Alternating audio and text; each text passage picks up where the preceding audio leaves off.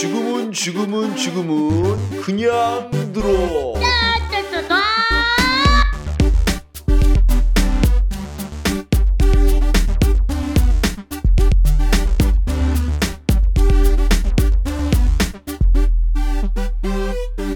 본격 수능 사이다 방송. 네, 수능 문학사 대충 훑어보기. 자, 이번 시간에는 고려에 대해서 하겠습니다. 고려. 자, 고려는 이름부터가 이제 신라를 버리고 뭐 이제 나라를 세웠는데 고구려를 계승한다는 뜻에서 고려라고 지었습니다.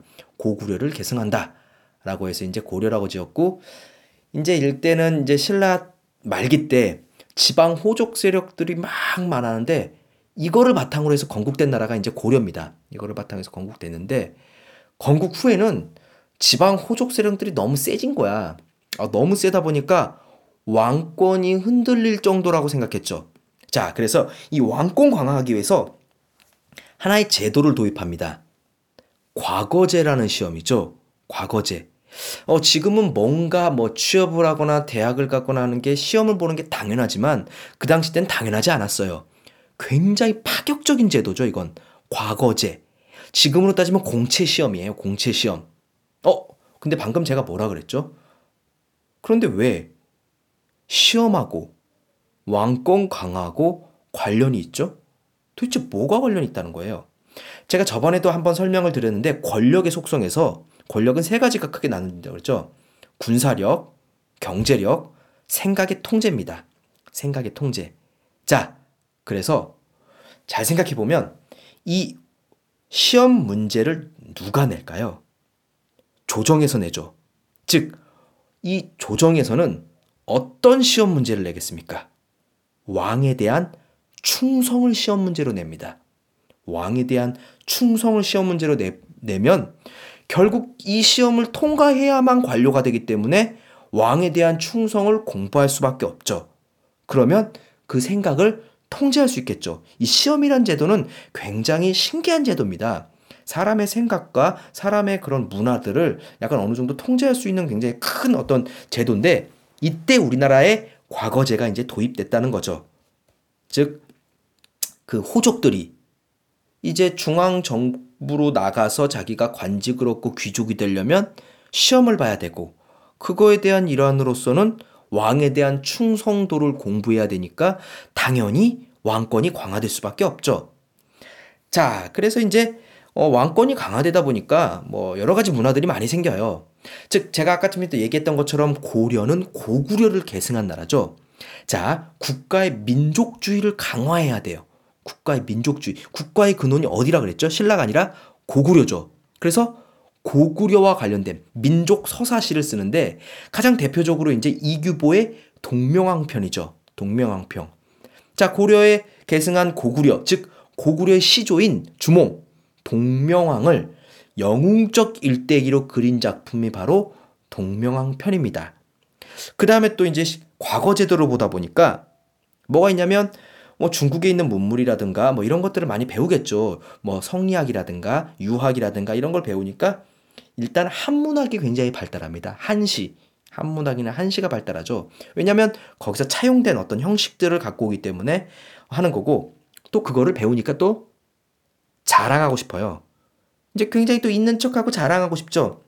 그 대표적인 게 경기체가에서 나오는 한림별곡인데 원래 한림별곡은 이제 한림원이라는 곳에서 한림원이 그 왕의 어떤 기록을 남기는 어떤 관리들이에요. 그, 그, 그 안에 있던 관리들이 이제 자기를 좀 약간 잘난 척하고 싶어서 쓴 게 바로 경기체가입니다. 또한 이제 충, 유교에서 가장 대표적인 충 같은 이념들을 담아내기 위해서 새로운 형식인 시조가 나옵니다. 시조. 이제 그렇게 되는 이제 하나의 흐름들을 여러분들이 보셔야 되고요. 그 다음에 두 번째는 반면에 귀족 과거제만 관련된 문화가 나오는 건 아니죠. 평민들도 어, 문화를 화, 향유를 했어요. 근데 평민들은 이제 그런 걸 떠나서 막 굉장히 자유분방하죠. 사랑도 하고 이별도 하고 신세한탕도 하고 그래서 평민들이 이제 구전으로 쭉 불렀던 노래들이 궁중 노래로 사용되면서 훈민정음 이후 조선 이제 훈민정음 이후에 어 그게 이제 기록이 됐는데 그런 걸 보고 고려 가요라고 합니다. 고려 가요. 자, 그래서 고려 가요의 형식에는 삼음보 세 번 이렇게 끊어서 호흡이 되게끔 돼 있고 후렴구가 발달돼 있습니다. 그 다음에 이제 향가하고 다르게 분연체예요. 분연체. 분연체가 뭐냐면 향가는 단연체라 그래서 연이 하나예요. 근데 분연체는 연이 나뉘어진다는 거죠.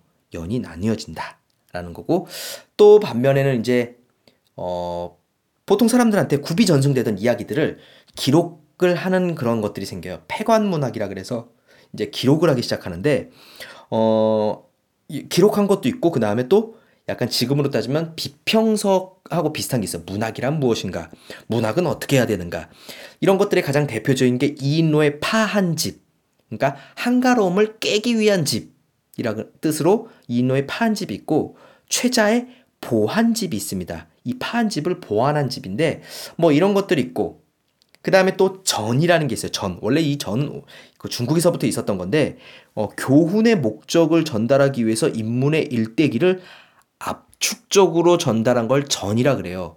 나중에 이제 뒤에 가면 뭐, 뭐에서 무슨 전, 무슨 전 나오잖아요. 그쵸? 자, 그런데 이 전인데, 여기서는 사물을 의인화해요. 즉, 사물을 사람처럼 본다는 거죠. 뭐, 대나무를 사람처럼 본다던가, 동전을 사람처럼 본다던가, 술을 사람처럼 본다. 그래서 가짜 전을 만들어요. 가전이라고 하죠. 가전 제품 아닙니다. 가짜 전. 그래서 가전 문학이 생기고 이런 가전 문학이 나중에는 소설에도 영향을 주죠. 자, 이렇게끔 고려 시대 때 문학은 크게 보면 어, 이런 식으로 볼 수 있습니다. 자, 여러분 다음 시간에는 고려의 이제 어, 세부적인 문학들, 뭐 고려 가요부터 경기체가, 그 다음에 이런 뭐 폐간 문학, 가전체 좀 자세하게 들어가서 보겠습니다. 여러분 수고하셨습니다.